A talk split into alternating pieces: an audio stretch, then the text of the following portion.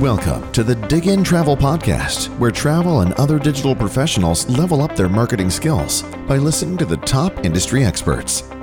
And now, here's your host, Istok Franco, founder of DigInTravel.com, your number one resource for travel, digital, e commerce, and marketing. Hi, this is Istok, and welcome to episode 19 of the Dig In Travel Podcast.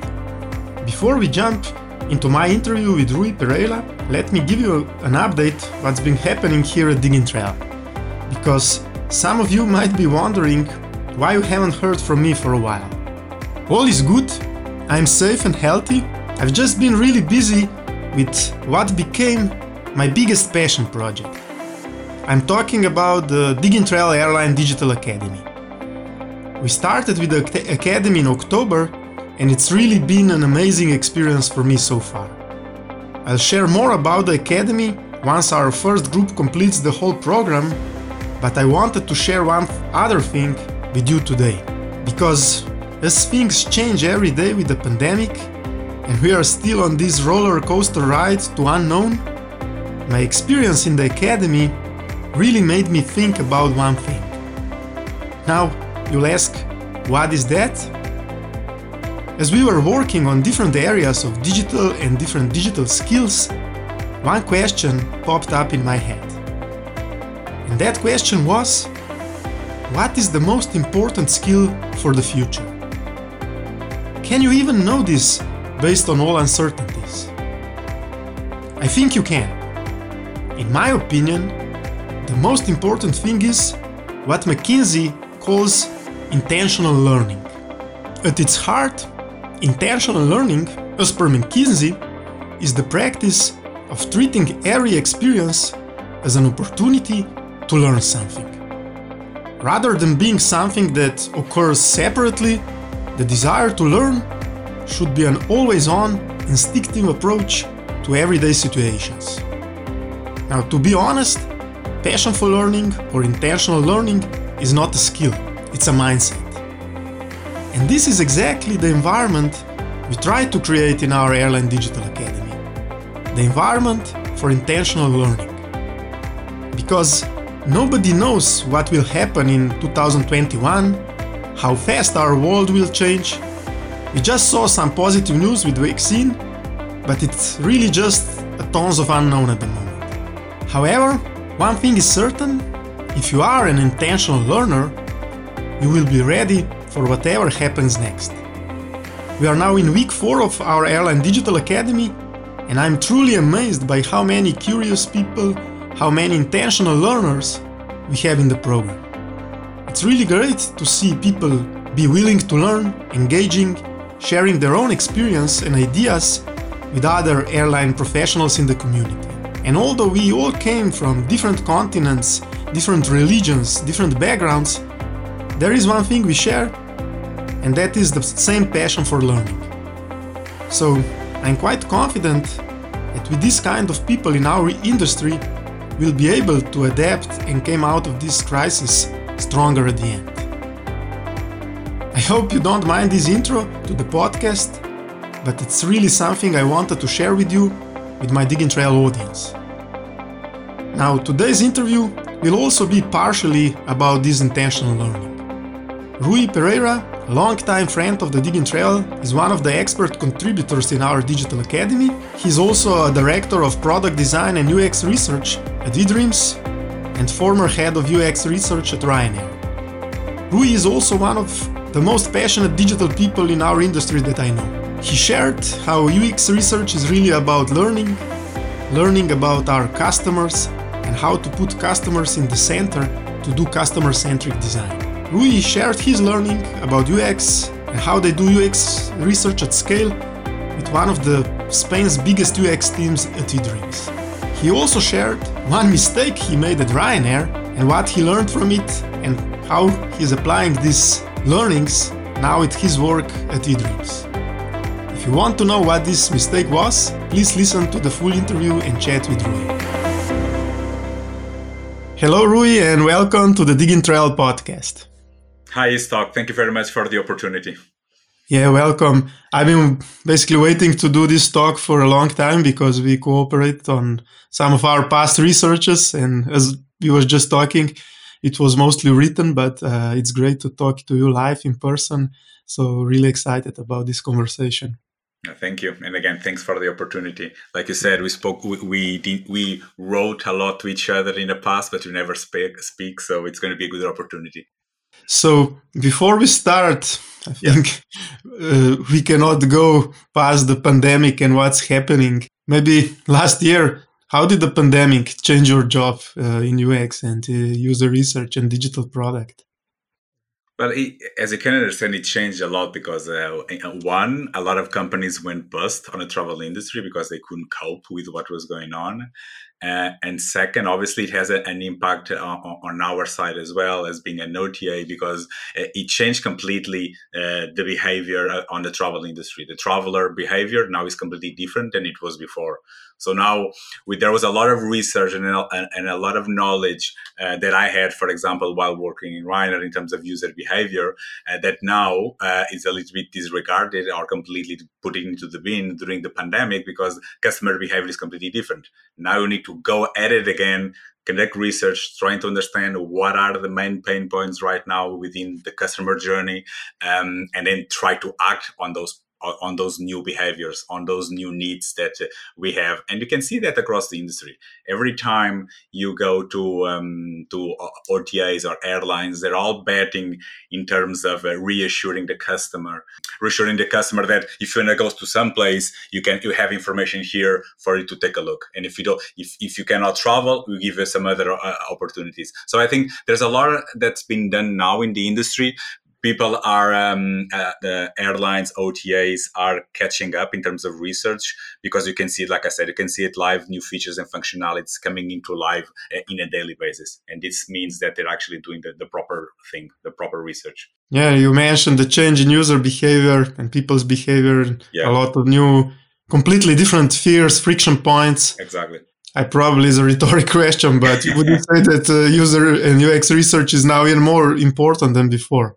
That's that's a very big question, a very broad question. Now, UX research was was always important, always important. Obviously, now because there was a big shift in terms of behavior, and like I said, a lot of the knowledge and a lot of the um, a lot of the things that we knew from the customer uh, now they don't make sense. So we need to because let me give an example before probably customer, customers were more prone to price about inventory. Uh, do i have enough for example airlines to travel to this, this destination? And now it's not only price it's not only inventory. You need to take a step back and add to the pile covid and how how are you going to manage this covid situation? And this is where research now comes in. How can we mitigate those problems? How can we help um, the customer journey uh, the customer throughout his customer journey uh, until he has the first trigger. I need to book a flight until he, he gets home. So going back to your question, research was always important. Yes, maybe now uh, more than ever, but uh, research was always important. Um, for, for, me, and one of the things that I've learned from a while now is uh, research is the safety net for any organization. Because if you conduct research, the likelihood of you to have a better outcome, a better output, therefore a better outcome, is going to be much higher without research, we're just talking about hypothesis on hypothesis. And if we just put stuff live based on hypothesis, for for for sure, the the ROI of having a research in place is not going to be um, um, successful for sure. Uh, so mm-hmm. research is very important because you need to understand what are the user needs, the user behaviors, especially now in, in this in, in these times. No, I agree, and I like the term safety net.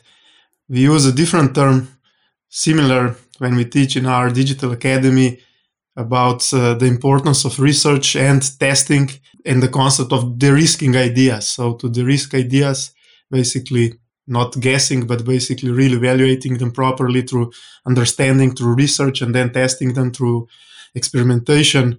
It's like you said, like a safety net. And I think during this time where especially airlines and travel companies cannot take an uncalculated risk, I think this exactly. concept of the safety net and de-risking ideas is really important. Yeah, exactly. You, you, you said something there about testing. Obviously, testing is very important, but testing comes in, um, and maybe you already have this mentality of a CRO optimization. Test is important, yes, but there's a lot of things that we should be done before, uh, even before the testing phase uh, appears. Um, there's a lot of upfront research that you need to do even before to get to that stage. So, and that's why it's so important to actually speak to your users, speak to your customers, because more likely you're going to achieve your business goals if you do that. And there's a lot of the times, and you see a lot of companies. I, luckily, I don't, I never work in these companies, but I see, I, I speak with colleagues, research colleagues, and design colleagues, and they they suffer a little bit that uh, stigma of. Uh, um, the main stakeholders make decisions based on their beliefs, on their mm-hmm. assumptions within the four walls of their office, and that's that's that's um, a recipe for, for for catastrophe. You have to go out of your office. You need to go and speak with your customers. Those are the real people that actually are booking uh, and using your website. Without them, like I said, it's all based on, on assumptions. And that's why uh, on my teams, I always use the user-centered design methodology because you, you, you, you, you, can't, you can't get it wrong. If you focus, um, if you put the, the, the, user in the middle of the design process, for sure that in the end, the product is going to be much better versus just based on assumptions. Let's put it live. And then if it doesn't work, was a waste of time and money for the company. So that's why, yes, testing, we should always do it. It comes later in the design process, but there's a lot of things that we should be doing before to mitigate the risk of doing, uh, of doing, uh, of doing something wrong. And that's where research is fundamental, especially on my teams. Uh, they are fundamental within the design process. And that's why they're so embedded um, within the design process and within everything that product does. What you say, I think it's a, it's a trend that we see also in our research uh, I think that, let's say, growth hacking and uh, conversion optimization and things like that emphasized testing and experimentation even too much. So, what we see in our research is, for example, when we ask airlines about the most popular user research methods, they were talking about analytics and testing, which is not basically research, they are validating. And the concept that you say that you need to do a lot of things before is something that we see that the best experiments are the one where the effort, a lot of effort is done in user research. So you build good hypotheses and you understand your customers. Yes. And by this, you increase also your win probability and some learnings. Otherwise, if you're just A-B testing based on guesses, even if you win, you don't learn too much. Exactly. And take it uh, uh, if you don't have these learnings before even designers, for example, start doing their start going to the design process.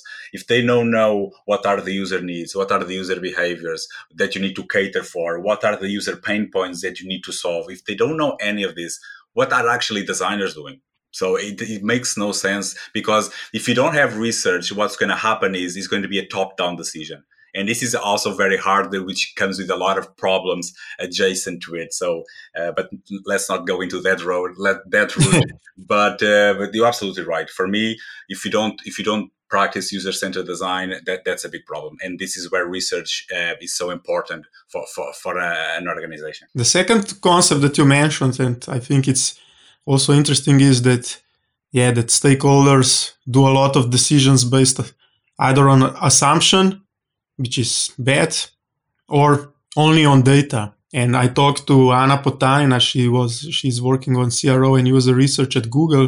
She was talking about Nielsen Norman Group concept of data fetishism. That yeah, the higher we go in the hierarchy, more stakeholders talk only about data, lesser less they see real user research, uh, let's say qualitative data real user struggles yeah exactly look i'm not i'm not saying and obviously you're not saying as well that data is not important data is super important but the problem is eh, like you said people are acting on the data but the problem is we need to try to understand the rationale behind the number. This is where the main findings are. This is where you kind of you're going to find um, the, the real problems.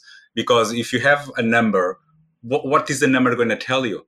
Obviously the number will tell you something that will lead to an hypothesis. But when you actually investigate and do some research, okay, this is interesting. There are 60% of people not opening this email.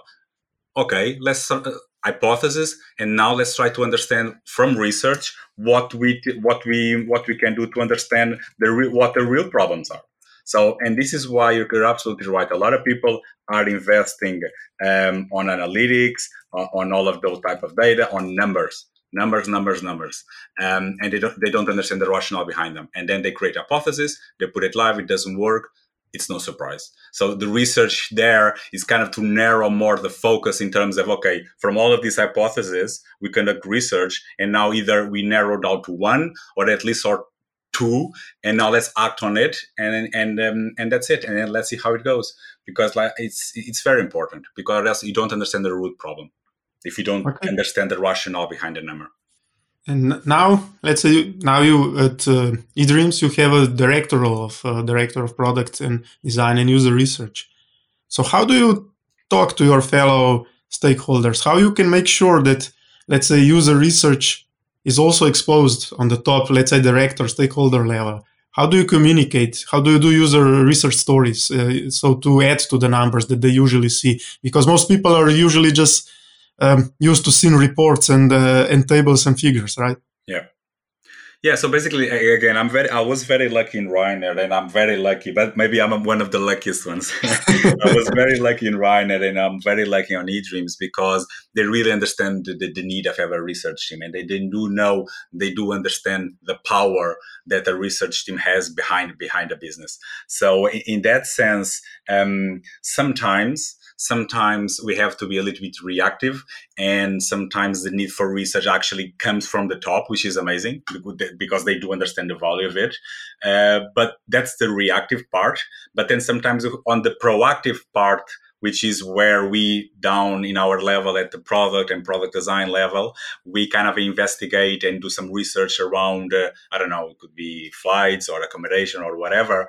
And it's just a matter of putting a meeting in the calendar, sometimes with the CEO or the CMO or who COO, and present them those findings. They're always they are always very happy to to learn to see what are the learnings out of research. So in that sense, I don't have a lot of those problems. Yes, they look at the number sometimes, and not not sometimes, all the time. They look at the numbers, but then they're intelligent enough and smart enough to understand okay this is fine we do understand what the problem is we do know there's a problem here but now we need research to tell us what the actual the problem is so we can go and fix the problem. So in that sense um, i'm one of the one of the lucky ones. Do you show let's say a, a user interview video or a, a, usability test video to a ceo and to check for the aha moments or it's just uh, more uh, let's say summarizing reports kind of a thing? So basically, there's one thing that I'm really, really, really lucky in eDreams. We have a usability lab in house, a really good one, um, and sometimes, uh, or not sometimes, um, before COVID, when we used to bring a lot of customers once a week to the lab, we used to do a lot of tests and you have an observation room and you used to bring the main stakeholders to it for them to observe. Because one thing is them observing and looking and looking at the customer, the pain points they're suffering to go through from A to B to C in order to finish the task. And another one is me just blabbing away and let them know in, in, in, a, in, a, in a fancy report, oh, the user had problems here, here, and there in a couple of bullet points. So before COVID, this is how we kind of solve the problem. But now, obviously, we don't have the user lab, and uh, obviously, that didn't stop research to continue to do uh, research. We found ways and new innovative ways to do it.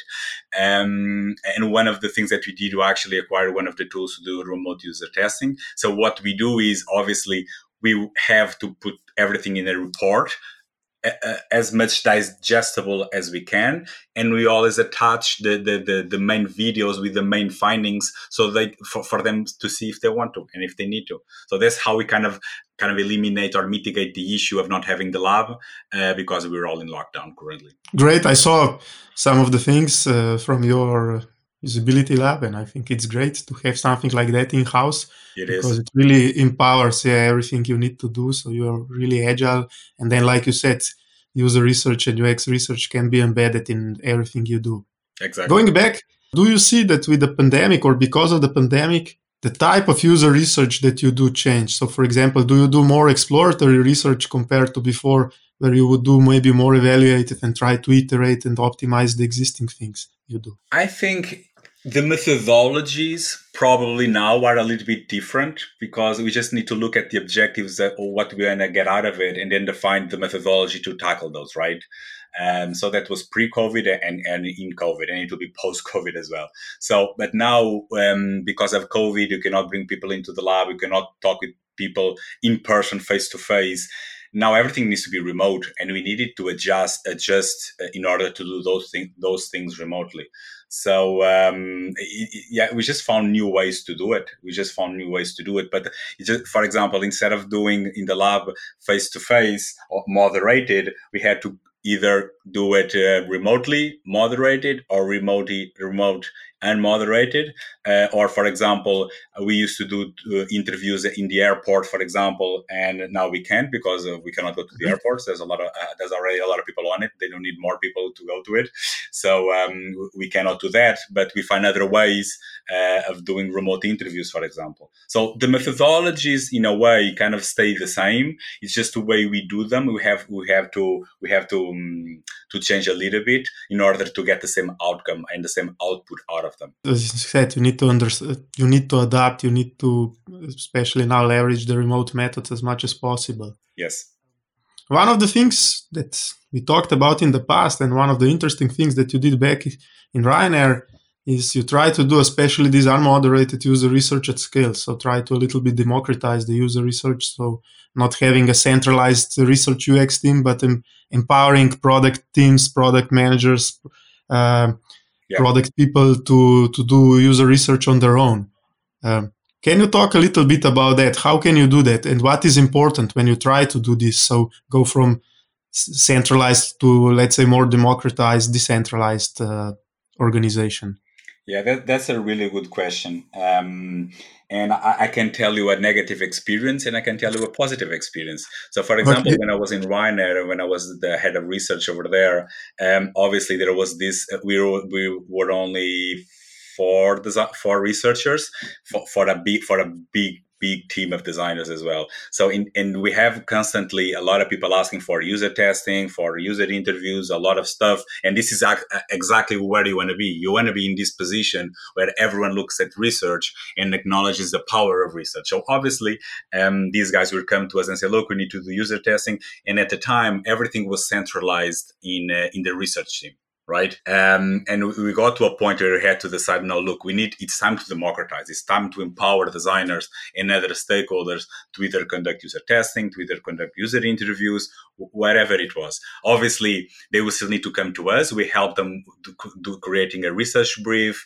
outlining the best methodology, getting the samples for them, but then they would go and conduct the, the, the research. So if I give you an example, maybe when I was in Ryanair, when we were trying to democratize user testing, we thought, okay, it's fine. Everyone kind of, we thought everyone kind of knows how to conduct a, a proper usability test.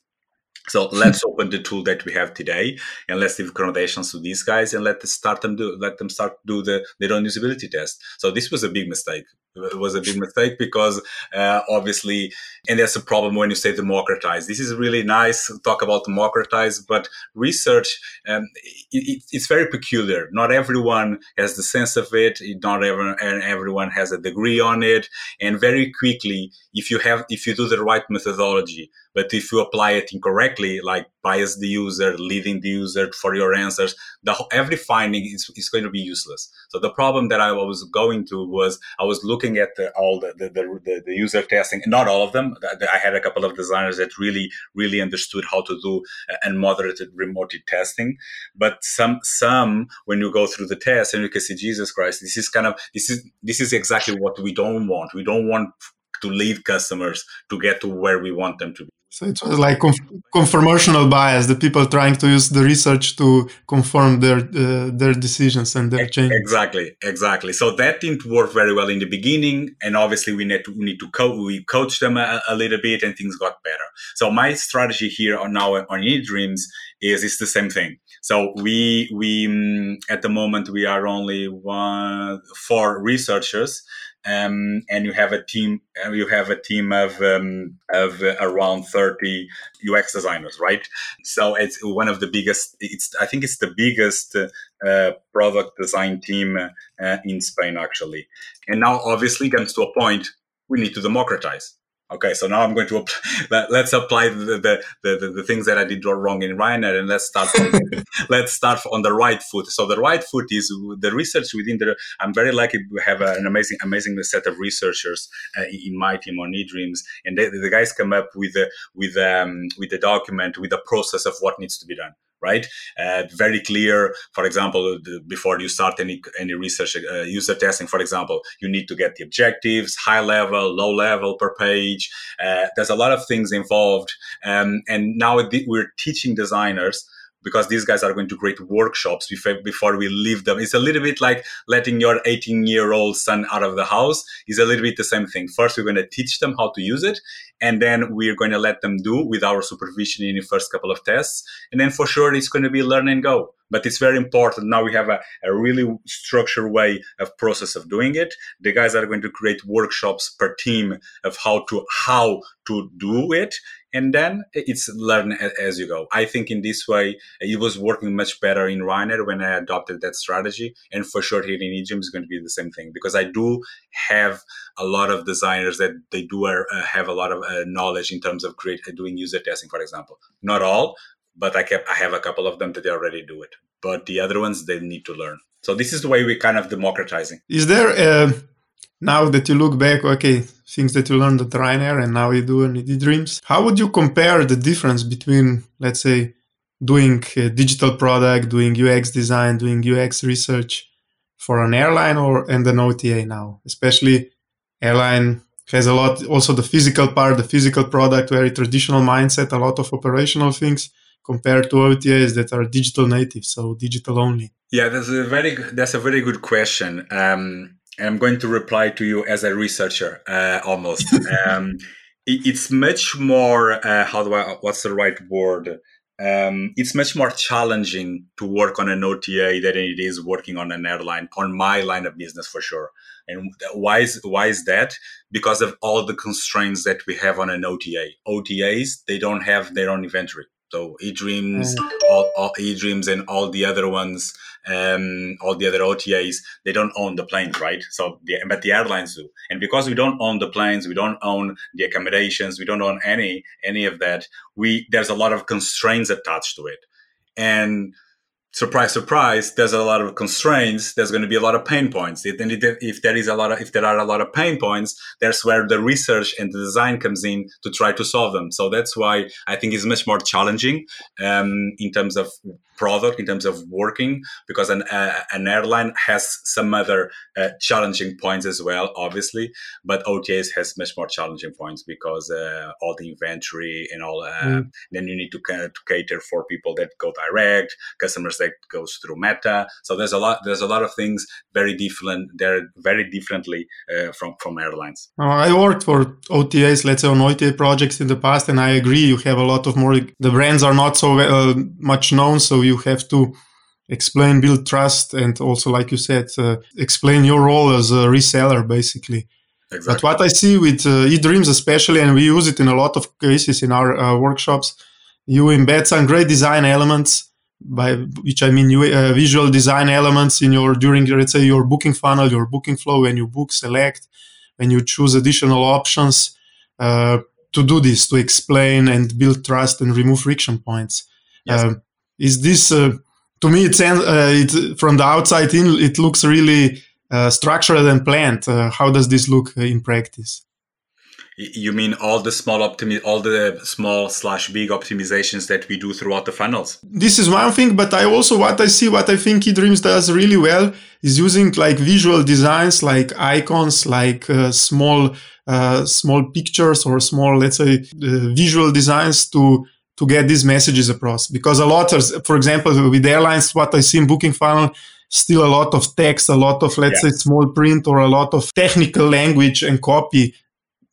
Yeah. Not even talking about the visual design. Yeah, the, the, this is something very important, and a, a lot of times, uh, main stakeholders and I don't have this problem in eDreams, but main stakeholders typically they are all against the white space or negative space, whatever you want to call it, or icon iconography, or so because they, they try to squeeze everything in the viewport of the customer in the page, um, and that carries a carries a lot of problems because customers cannot digest or read what's in the page when they're scanning through the page.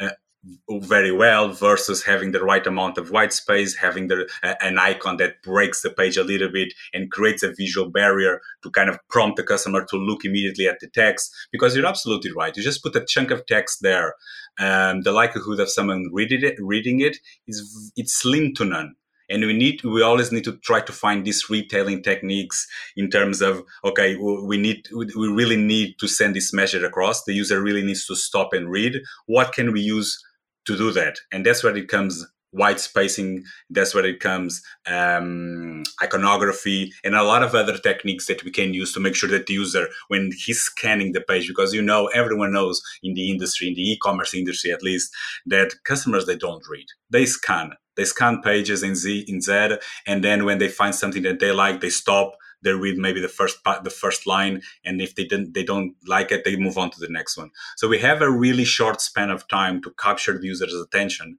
uh, for a specific blog, and if if, if these are the, the, small things, tricks, or or uh, retailing te- techniques, uh, whatever you want to call it. This is what we use to ca- capture the attention. And you're right. Um, on eDreams, we use a lot icons. We actually uh, change them for a while now, uh, but the, but it's it's the same objective make the user stop and read um, the, the, products that we have and try to entice them to buy more products with us. No, I, as I said, I liked a lot, and uh, I think it's uh, one of the better uses of this in our industry, at least. Yeah, thank you. Rui, at the end, let's do some more, let's say, not structured, more, let's say, rapid fire Q and A questions. Jesus, now, now I'm scared. Now I'm scared. No, if you don't like them, you don't have to answer. Be, be careful what you're going to ask me. the first one is maybe when we were talking about different, let's say, failures and negative and positive stories from the past. Do you remember a case when, let's say, the research proved you wrong? Did it happen to you that you thought one thing and then the research completely uh, proves completely different things? loads of times look there's loads of projects that you have these these assumptions these beliefs that something is going your way and suddenly it, it's completely the opposite it's something like oh my god how is it possible and the funny thing that we used to do back in ryanair um, a, long, long, long, long time ago when I joined Ryanair. Every time I used to, we used to do some user testing um, for one pod or the other. We actually would make some kind of uh, not bets because we didn't gamble, obviously, but kind of people saying, "Look, I think the A partition is going to win. Now I think the B partition is going to win." And then it was always a surprise. Sometimes everyone will put their bets in in in prototype A, and then suddenly when the results would come come back prototype B. There you go. That's your answer. And so uh, we have lots of good crack, a lot of good crack uh, do, do, doing those types of things. Do you have any funny user research story? What was the funniest thing that happened during uh, user research? Let's say user testing or interviews or things like that. Yeah, there's there's a couple of them. One of the most um, one of the things that we used to do a lot in Ryanair um, was to go to the airport and do interviews at the airport with our actual our customers.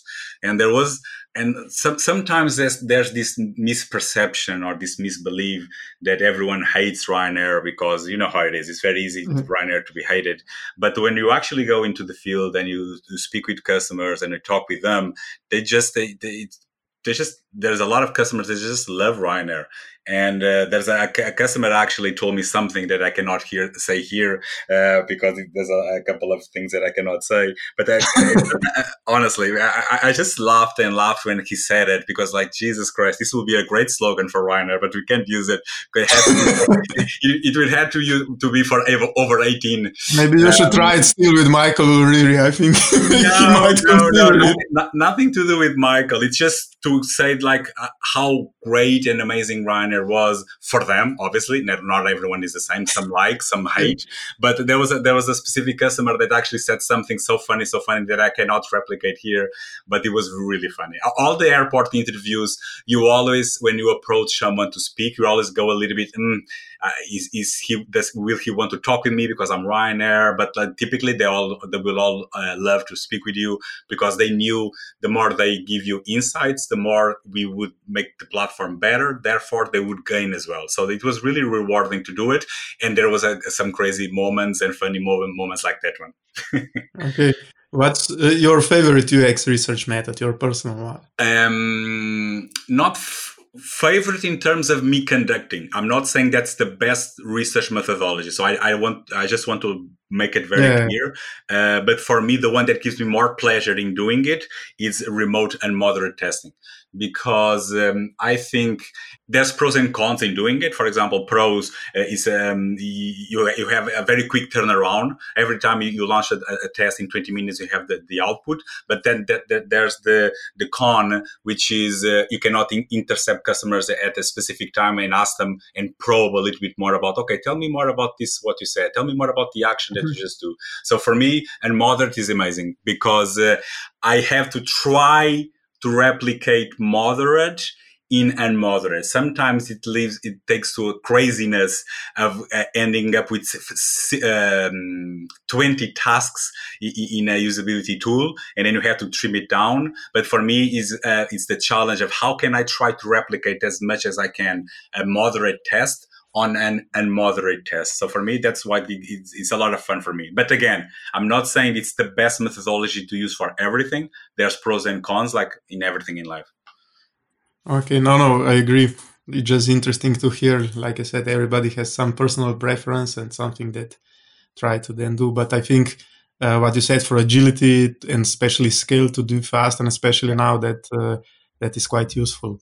Okay, maybe at the end, I also see. Uh, I also saw that uh, you are uh, enthusiastic about sports, handball, if I'm not mistaken, right? Yeah and that you used to teach kids. What we do in our academy is yeah, to teach people uh, UX. Is there any parallels in teaching? What what is the best way to learn? If you learn, I don't know, about sports, or if you learn about UX and UX research. Um, maybe to go back a little bit to what you said, I think I think I take I leverage a lot all my learnings from my bachelor degree in um, um, in teaching because when you get to a role when you're a manager a lot they're very connected the way you explain things the way you kind of come up with uh, with strategies to make to, to make your uh, direct reports to grow. Uh, so i think it, it's it, it's very it's very connected. Now going back to your question what uh, about sports or learning sports or, or ux um, i think that uh, in terms of sports a lot of the, uh, the stuff you you learn by watching and on on ux you also can do that, but you also have to read a lot and you have to, and that's why you have the academy as well. And, and the, the way you teach those things to those guys, um, uh, you have to come up with a, a lot of kind of um, case studies. Case studies are mm-hmm. super important because it there's no use for you in your academy to just go and talk for an hour about research methodologies and how can you use here, how can you use there. But look, real case scenarios, real life scenarios, that's where it's going to be very powerful for your students to learn. So, and try to always frame it. There was a problem and this is how research helped to, to, to mitigate that problem and that how um, after the design team how they how they handle the situation and how the output and the outcome of that output what they were. So that that's really important. If you have case studies uh, for the guys like this um, i think the learnings are going to be uh, much quicker versus just uh, theory. Because you know practice sometimes is much better than the theory. They will need to know some theory but when you put, put things in practice it's much better. Yeah no this is why we try to incorporate this learning by doing like you said. Exactly. First check the theory then see some case studies, how some solutions were solved by using it, and then let's try to do it in practice. No, I agree. Exactly. Okay, Rui, this was great. Uh, thank you for all the insights, and I hope uh, for better times for our industry. So we can go back to airports to do the research there, not only travel, and do some great uh, new digital things at eDreams. Exactly. And uh, look, uh, thank you so much for the opportunity once again. And um, really well done on everything that you're doing, all, all the, the, the, amazing reports that you put on LinkedIn, all the all the good stuff and the podcasts that you release on LinkedIn as well, and all the and all the, um, the survey outputs. So it's all amazing. And it's obviously it's benefiting a lot of us that are on, are on this industry. A lot of us are leveraging all the, all the, the insights that you put on, on LinkedIn. So really well done for that. Thank you. Thank you, Rui. And uh, thank you again. Take care. Take care. Bye bye. This podcast is supported by Pros. Are you looking to optimize revenues across revenue management, retail, and distribution? With more than 30 years of experience and a legacy in the airline industry, Pros provides AI powered solutions that optimize selling in the digital economy. Pros customers, who are leaders in their markets, benefit from decades of data science expertise infused into our industry solutions. If you like this podcast, check out Pros Podcast, The View from 30,000 Feet, on Spotify, Apple Podcasts, or Pros website. Or visit the Resource Center at pros.com to access our special COVID 19 edition webinars and blog posts.